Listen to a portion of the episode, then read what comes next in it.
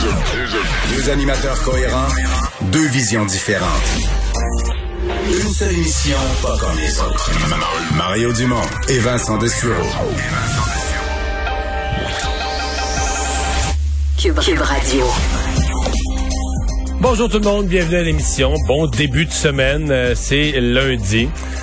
On va passer ces deux prochaines heures euh, ensemble. On va vous raconter un peu ce qui s'est passé dans l'actualité. Évidemment, euh, va être question euh, de quelques événements de la fin de semaine, dont euh, le choix par les conservateurs euh, d'un nouveau chef. Euh, c'est lundi, dorénavant, chaque lundi, c'est Alexandre qui sera là. Bonjour. Salut Mario. Oui, les conservateurs qui se sont choisis un nouveau chef, ça n'a pas été facile hier soir. là. Ils se sont choisis sur le tard. Hein? C'était censé être annoncé dimanche, puis disons que ça a été annoncé aujourd'hui. là, il y a eu des, des, des, des- hier soir, il y avait eu des explications, mais des précisions aujourd'hui que c'est vraiment la, la machine à ouvrir les enveloppes qui, euh, dans plusieurs cas, Déchiquetait les bulletins. a déchiqueté le bulletin en ouvrant l'enveloppe. Euh, littéralement, qui déchiquetait des bulletins, quelques milliers de bulletins, dit-on, sur les informations officielles. Ça a obligé le personnel euh, des conservateurs à réécrire à la main les choix des bulletins qui étaient détériorés, là, de réassembler. Puis d'ailleurs, je riais. en- Et là, il fallait faire ça, évidemment. Chacun des cas aurait pu crier au scandale, à la, la manipulation des votes, etc. fallait que tout le monde se surveille entre Il fallait eux. avoir des représentants visuels là, tu sais, de chacun des, Des camps. ouais. Mais ces gens-là, évidemment, en distanciation.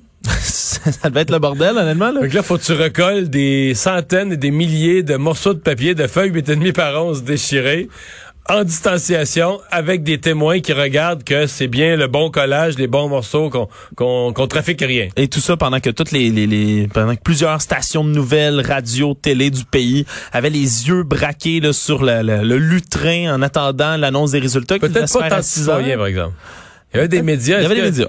Est-ce qu'il y avait vraiment, là, euh, en anglais ou en français, des codes d'écoute de fou des gens? Ben, peut-être au début pour savoir le résultat. Ben oui. Mais quand ça s'est mis à pas rentrer, là, 9h30, 10h, d'après moi, euh, ils étaient peu nombreux. Moi-même, j'étais peu patient hier. Hein. C'était censé être annoncé à 6 heures. Pour vous donner une idée, ça a été annoncé aux alentours de 1 heure ce matin. Ben, moi, je me suis couché à l'heure prévue. J'ai pas attendu les résultats. Non. Ben, c'est-à-dire que si on avait été sur le point, si on avait senti qu'on était à quelques secondes, quelques minutes des avoirs, je serais pas parti me coucher, mais là, il y avait aucun, aucun feeling que ça approchait, puis je suis allé me coucher tranquillement. Disons Et bravo. je à- l'ai su ce matin. Ben, disons à toutes- bravo à toutes les équipes médias qui devaient gagner du temps en attendant. C'est, c'est long, longtemps, plusieurs heures comme ça à meubler, mais le résultat reste quand même sans équivoque avec 57 des voix. C'est Erin O'Toole. Ouais, euh, d'ailleurs, si t'avais eu un 50,08 contre 49,92, là, là, tu pourrais avoir des cris concernant le dernier petit bulletin déchiré. Tu l'as-tu bien compté?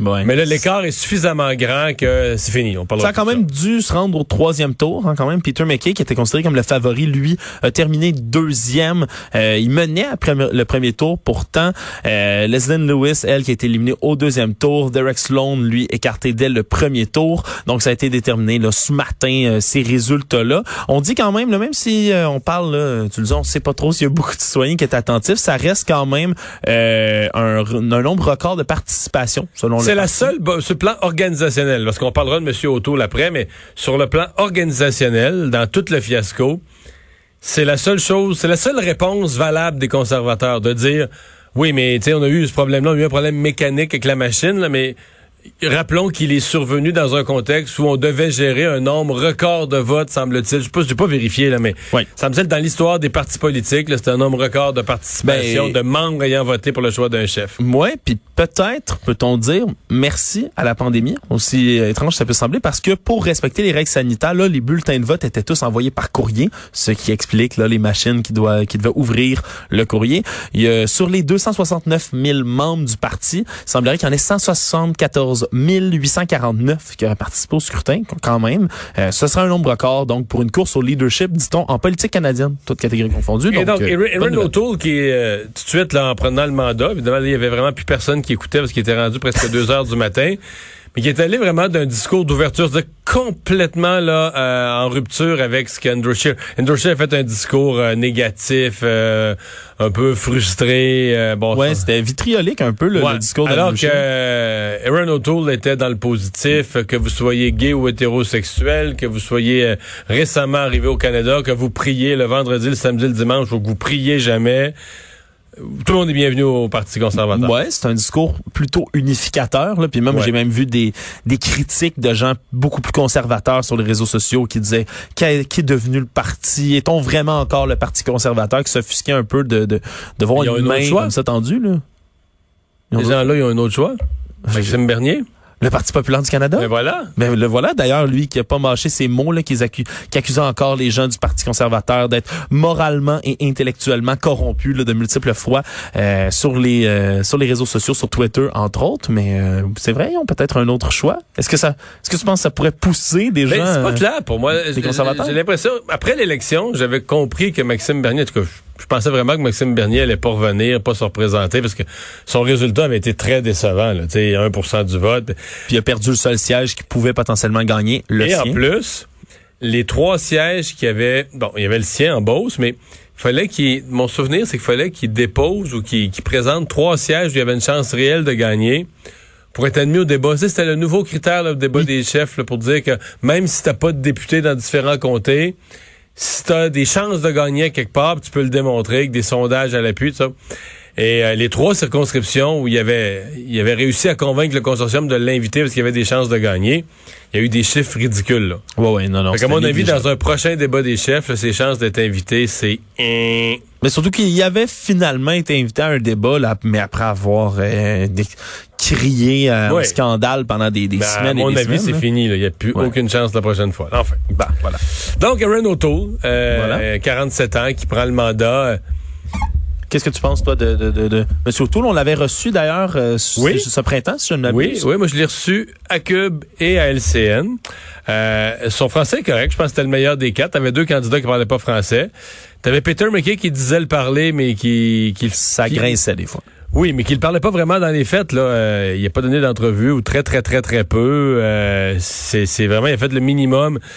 Donc, on n'a jamais trop su parce que lors de son lancement, il parlait pas le français. Après ça, il disait qu'il le pratiquait, mais on n'a jamais vraiment su jusqu'à quel point il l'avait vraiment amélioré. D'ailleurs, c'est un gag qui revenait souvent sur les réseaux sociaux hier, Mario. C'était, c'était est-ce qu'on, est-ce qu'on va avoir le temps? Est-ce que les chefs vont avoir le temps d'apprendre le français? le C'est que tellement le long les résultats que les chefs ont. Fait que voilà, Monsieur O'Toole, euh, je pense que écoute, c'est c'est un type sérieux, travaillant. euh, le curriculum vitae est là. Euh, dans sa carrière militaire, euh, carrière euh, en avocat, en, avocat en droit des affaires, donc carrière en affaires. Ancien ministre des, ministre des anciens Il combattants. y a l'expérience politique. Donc, c'est vraiment de voir est-ce que on se comprend que c'est pas charismatique comme Justin Trudeau. Donc, il amène la politique ailleurs. Euh, ils vont sûrement le présenter justement comme une espèce d'an... Ils vont le présenter, les conservateurs, aux antipodes de Justin Trudeau. Là. Fort probablement. Comme le gars, ils vont... euh, ouais, oui, c'est sûr que les campagnes des conservateurs, ils vont nous dire, regarde, Justin Trudeau est pas sérieux, gaspiller l'argent, tout ça. faut mettre quelqu'un de responsable, faut mettre quelqu'un de, de sérieux, etc. Mais on verra comment un ça peu, va... un peu dans la continuité de Stephen Harper, si on veut, le qui était Je pas pense le quand personnage brillant, Ouais. mais Je pense qu'il est un peu moins austère que Stephen Harper, un peu plus cool quand même. Stephen Harper était austère, pas à peu près. Peut-être, euh, est-ce qu'il est aussi brillant, ça, je suis pas sûr. Stephen Harper, c'était vraiment tout un Non, stratège. brillant dans le sens, je voulais dire, plus euh, éclaté, d'un style plus flamboyant. Ouais, ouais. Flamboyant, mais, mais Stephen Harper était vraiment... il lisait beaucoup, c'était un intello, il réfléchissait beaucoup. euh, Il avait, il était très discipliné, de dire, mettons, on fait une telle stratégie, puis c'est par là qu'il faut que ça passe. Avec les, la stratégie était généralement bien pensée, mais il y avait une capacité de dire, OK, c'est par là qu'on s'en va. On... Ben, qu'est-ce qu'Aaron O'Toole aura ça? On va le savoir dans les jours à venir. Alors, euh, ben... euh, un peu partout, on, quand on va au restaurant, on prend nos coordonnées, nos numéros de téléphone, parce qu'on se dit, si jamais il y avait une éclosion, euh, il faudrait être capable de rappeler les gens. Et on a eu l'exemple ce matin d'événements spontanés euh, qui réunissent des gens, mais où il n'y a aucune forme de registre, de prise des coordonnées. Et là, ben, quand on veut rejoindre ces gens-là pour leur dire, il y a une éclosion dans, dans, dans votre domaine, ben, il faut carrément aller aux médias. Il faut lancer l'appel à tous. Et l'appel à tous a été lancé par la Direction régionale de santé publique de Montréal pour inviter les gens qui ont participé, attention, à des événements de danse latine. Est-ce que c'est ton Montréal. Non, je n'ai pas fait de danse pas fait de latine. danse latine, Je, je suis un très mauvais danseur. Toi qui es encore jeune et souple, t'aurais pu... ah, souple, vraiment pas un adjectif que j'utiliserais pour me décrire, mais c'est des événements de salsa et de danse latine qui se sont déroulés euh, à l'intérieur ou à l'extérieur. De mémoire, la salsa, tu respectes pas toujours le 2 mètres, hein? Non, non, c'est de la danse de couple hein, la plupart du temps. C'est déroulé principalement à Montréal. Euh, on dit qu'il y a au moins deux des trois cas qui ont été rapportés qui étaient contagieux, qui présentaient des symptômes lorsqu'ils ont pris pris part à l'activité de danse les soirs du vendredi 14 août. donc, ça s'est déroulé sur la rue Sainte-Catherine. Il y en a un plutôt ça, il y en a un fin juillet. Hein? Ouais, juillet Oui, il y en aurait eu un autre aussi qui se serait déroulé. Et donc là, on n'a pas de moyen. Donc, n'ayant pas de moyen de rejoindre les gens, c'est l'appel à tous. Puis là, l'appel, dans le fond, je l'écoutais, il faisait assez général. Il disait, en gros, si vous avez fait de la danse latine, parce qu'il disait, non, mais les gens qui ont participé ont peut-être participé à d'autres événements. Si vous avez fait de la danse latine en groupe, que vous n'avez pas respecté la distanciation, puis que vous n'aviez pas de masque, allez donc vous faire tester. Absolument, ça viserait à peu près 500 personnes au maximum. Tu le dis parce qu'il n'y a pas de registre des gens qui participent à ça. Il semblerait que la santé publique ait de la difficulté à rejoindre ces participants-là. Puis aussi, là, faut, faut rappeler, les personnes qui présentent des symptômes, ce qui aurait été le cas de ces trois personnes-là, ben il faut pas se présenter là-bas. Là. Surtout si vous avez des symptômes, là, vous avez mal à la gorge, votre tête, on le connaît, base, les symptômes de fièvre, c'est la base. Mais ça, il semble qu'il y a des personnes la COVID, qui n'est pas respecté. Mais en fait, tu vas pas de nulle part. Là. Tu vas pas au magasin, tu vas pas, tu restes chez vous. Exactement. Puis tu attends ton résultat de test. Là. Tu sors pour te faire tester, puis tu rentres chez toi. Porter un masque aussi, même lorsqu'on fait de la danse. Euh, bref, à peu près 500 personnes qui sont visées par ça. Donc, si vous avez fait de la danse latine, de la salsa, euh, allez vous, vous faire tester. C'est important. C'est rentrée scolaire dans les cégeps aujourd'hui. Oui, puis une rentrée scolaire là, hors du commun. Toi-même, tu parlais que... que... ma fille a commencé, là, elle a même pris une photo. Là, tu sais, c'est... J'ai vraiment de la misère à me faire une idée, mais une photo de son écran d'ordinateur, là, puis dans à peu près un quart du petit écran d'ordinateur portable, ben, t'as la face du prof, là, puis c'est sa rentrée. Sa première journée au cégep. Premier cours au cégep. C'est différent. Là, je me mettais dans, dans l'esprit. Tu sais, quand je suis rentré au cégep, c'était tout un événement. Tu te voyais comme un grand, t'arrivais, tu rencontrais le prof. Ah c'est plus qu'un cours, Il y a une vie. Puis, tu te lèves le matin, mais là, faut que tu te lèves. Parce que là, à 8 heures, faut que tu sois rendu au cégep. Parce que c'est un cours. Puis là, tout ton monde, là, ils vont, ils vont être tous là à 8 heures, là, sauf celui qui est toujours en retard, qui arrive à 8 heures et toi. Puis ça, mais tu sais, je veux dire, il y a comme une vie dans tout ça, alors que là, tu te lèves dans ton lit, tu fais une toast, tu ouvres l'ordi, tu te connais. À ton cours.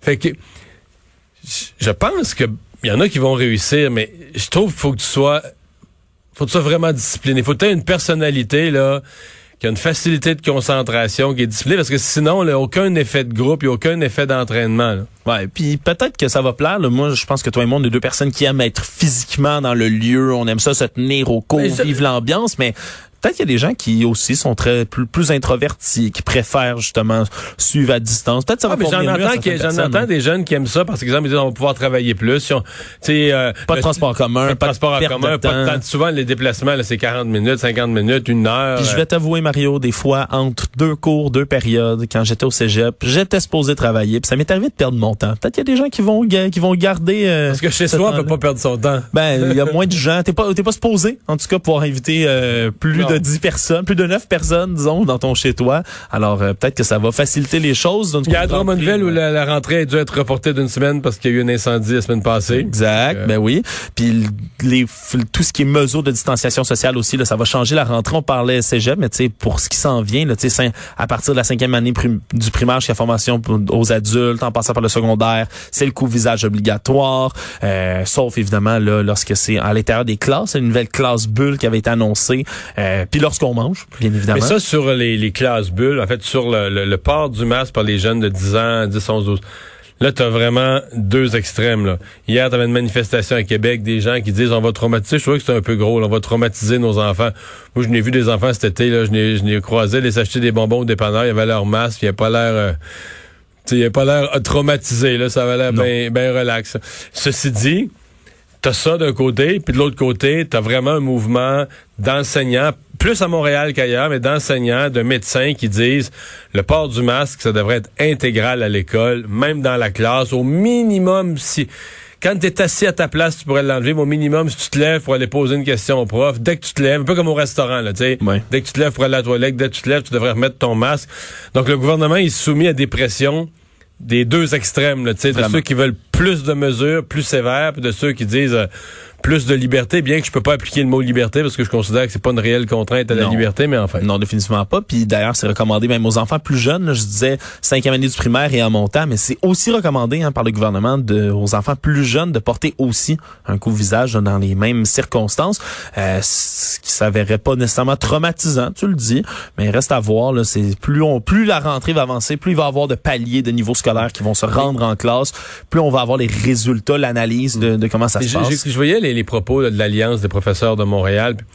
Et il y a quelque chose à Montréal de pas d'ésotérique, mais est-ce que vous le savez? J'ai vraiment l'impression qu'à Montréal, puis peut-être même pas juste des, intervenants, mais des simples citoyens ou des parents, il y a des gens qui ont oublié que il y a juste à Montréal qu'il n'y avait pas d'école les cinq ou six dernières semaines de l'année passée. Là. Mm-hmm. Pendant un mois et demi, là, à Amqui, à Val d'Or, à Gatineau, à Saguenay, les gens sont allés à l'école. Les gens sont allés à l'école, puis ils observaient des mesures qui étaient différentes, même comme prévu. Ça s'est passé exactement comme prévu. Il y a eu des éclosions. Il y en a eu une en Mauricie, il y en a eu une petite en Gaspésie, des petites éclosions. Rien pour, tu sais, ils ont pris les mesures. Dès qu'il y avait une éclosion, ils prenaient les mesures, mais rien pour tout virer à l'envers.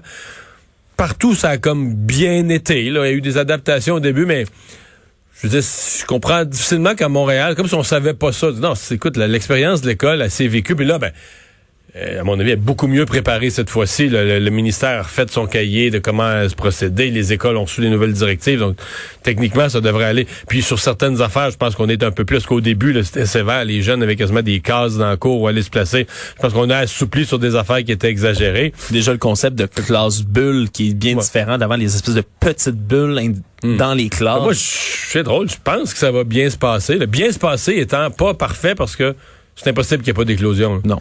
Une maladie contagieuse circule dans la société. À un moment donné, elle va popper dans une école, c'est c'est inévitable. Mais on peut pas laisser tous les jeunes du Québec à la maison, à la maison ne pas aller à l'école, euh, pas reprendre. Puis même, et ça même si c'est pas idéal. Puis des fois c'est seulement une question de voir ton prof en petite fenêtre euh, en haut de ton écran le matin après ta toast, comme tu le dis. C'est pas idéal, mais c'est le mieux qu'on peut faire. C'est le mieux qu'on peut faire. Euh, Monsieur Trump, ben, c'était officiellement candidat à son tour, investi par euh, les délégués de son parti euh, pour porter les couleurs des républicains. Ben oui, investi aujourd'hui aujourd'hui, là, euh, près de 300 délégués de son parti qui représentent les 50 États américains. Ils ont évidemment désigné Donald Trump comme leur candidat. Malgré tout, euh, M. Trump avait des, euh, des réserves aujourd'hui. Hein. Il a fusillé, entre autres, CNN et MN, MSNBC qui ont pas retransmis en direct le vote État par État qui est un choix, on peut comprendre, parce que c'est pas nécessairement palpitant. Tout le monde vote la tout, le monde, tout le monde vote Trump, il n'y a, pas d'adversaire. Il n'y a pas d'adversaire. Alors, euh, euh, évidemment, il les a désignés de fake news, comme à son habitude aujourd'hui. Euh, mais là, soucieux vraiment de marquer son contraste avec Joe Biden, M. Trump, qui était en direct à Charlotte, en Caroline du Nord, parce que M. Biden, lui, sort peu de chez lui. Alors, M. Trump voulait absolument le marquer que lui sortait, il venait se présenter en personne. la convention républicaine, donc, qui commence aujourd'hui, mais qui va s'étirer là pour le reste de la semaine. Puis ça va être très euh, à thématique famille Trump, hein? Beaucoup. Oui, euh, tous les enfants majeurs. En fait, il y a juste euh, Barron qui est mineur qui ne parlera pas. Exactement. C'est Donald Jr., Eric, Tiffany et Ivanka. Tiffany, je pense pas, moi, ben, je pense pas l'avoir jamais entendu. C'est celle, de, l'autre femme, je pense. Il faudrait, faudrait, je retourne. spécialiste de sa famille, c'est elle, on l'a jamais entendu, là. Tous les autres, on les a vus passer un moment ou un autre. Ben parce Évidemment, sont Ivanka très beaucoup. impliqués, ouais. Ouais, c'est ça. Mais, euh, dans le cas de Tiffany, euh, c'est vraiment, vraiment une des premières fois qu'elle va prendre la parole. Ça risque d'être une surprise, oui. Euh, Mélania, évidemment, sa femme qui va parler euh, aussi. Puis, ce euh, serait, selon ce qu'on comprend, sa seule quasiment participation à la campagne. Elle a préparé les esprits, attendez-le pas, attendez-le pas, main dans la main dans tous les... Elle le prend jamais main dans la main, elle refuse toujours la main. Il y a vidéos qui circulent là-dessus d'ailleurs. Elle refuse la main, mais euh, ça serait son ce serait sa contribution à la réélection de monsieur. Voilà. Alors, un discours, ça, ça c'est demain, je pense, le celui de Mélania. Oui, attendu quand même. on va voir ce ah qu'il va ce qu'il va appeler euh, là-dessus. Puis il y a plusieurs thèmes. D'ailleurs, un des plus gros problèmes en ce moment qui est dénoté pour M. Trump, c'est que malgré toutes ses déclarations incendiaires, tout ce qu'il dit, ben à chaque fois qu'on lui pose des questions, d'ailleurs hier soir sur Fox News, encore une fois, on lui pose des questions sur son programme pour les quatre prochaines années s'il est réélu, il répond jamais vraiment. tu sais que le Parti républicain, pour la première fois de son histoire, a renoncé à faire... Parce que d'habitude, le parti construisait un programme, oui. puis élisait un candidat présidentiel comme pour aller... Euh, puis tu sais qu'il fera... Le candidat, s'il devient président, il fera jamais 100 ce qu'il dans le programme, mais ça lui donne quand même une feuille de route. C'est hein. les lignes directrices du parti. Non, il n'y en a pas Le seul programme, c'est c'est que fait, le seul programme du Parti républicain, c'est le fait que M. Trump fait un bon travail. Il faut qu'il continue. Exactement. Il renforcerait ce qu'il a déjà fait et il va faire de nouvelles choses. On sait pas quoi, une abdication complète. Pour les gens aux États-Unis qui sont des républicains sérieux, là, qui, qui croient aux valeurs du Parti républicain, plus à droite économique, etc., c'est une, ça doit être une désolation. Mais ceux qui sont dans le Lincoln Project, c'est un peu ça. Ils attaquent Ben oui, Trump, ils absolument. veulent une reprise de contrôle du Parti républicain par des gens sensés. Mais ça doit être épouvantable parce que ok, le, le parti a même abdiqué. C'est un parti politique qui, a, qui, a- qui abdique de faire un programme en disant bon ben notre c'est comme en Corée du Nord. Le leader suprême est bon, qu'il continue. Qu'il Voilà. continue, Voilà, puis- le résumé du programme. C'est vraiment, euh, c'est un contraste complètement fou avec, là, il y a un peu plus de quatre ans, alors que l'establishment, au départ euh, du Parti républicain, Ils voulaient pas de Trump, mais ils, ont de ils ont tous mis dehors. là. ils ont tout- you're fired, comme il dirait ça. si bien. Mais là, il a perdu une, euh, il a perdu une collaboratrice de longue date quand même. Oui, absolument. C'est une autre grosse annonce là, qui vient frapper son gouvernement. Kellyanne Conway, qui est une des proches conseillères là, de Donald Trump, euh, puis qui est connue entre autres là, pour ses échanges tumultueux, disons-le comme ça, avec les journalistes, qui elle a annoncé là, hier qu'elle démissionnait pour se consacrer à sa famille.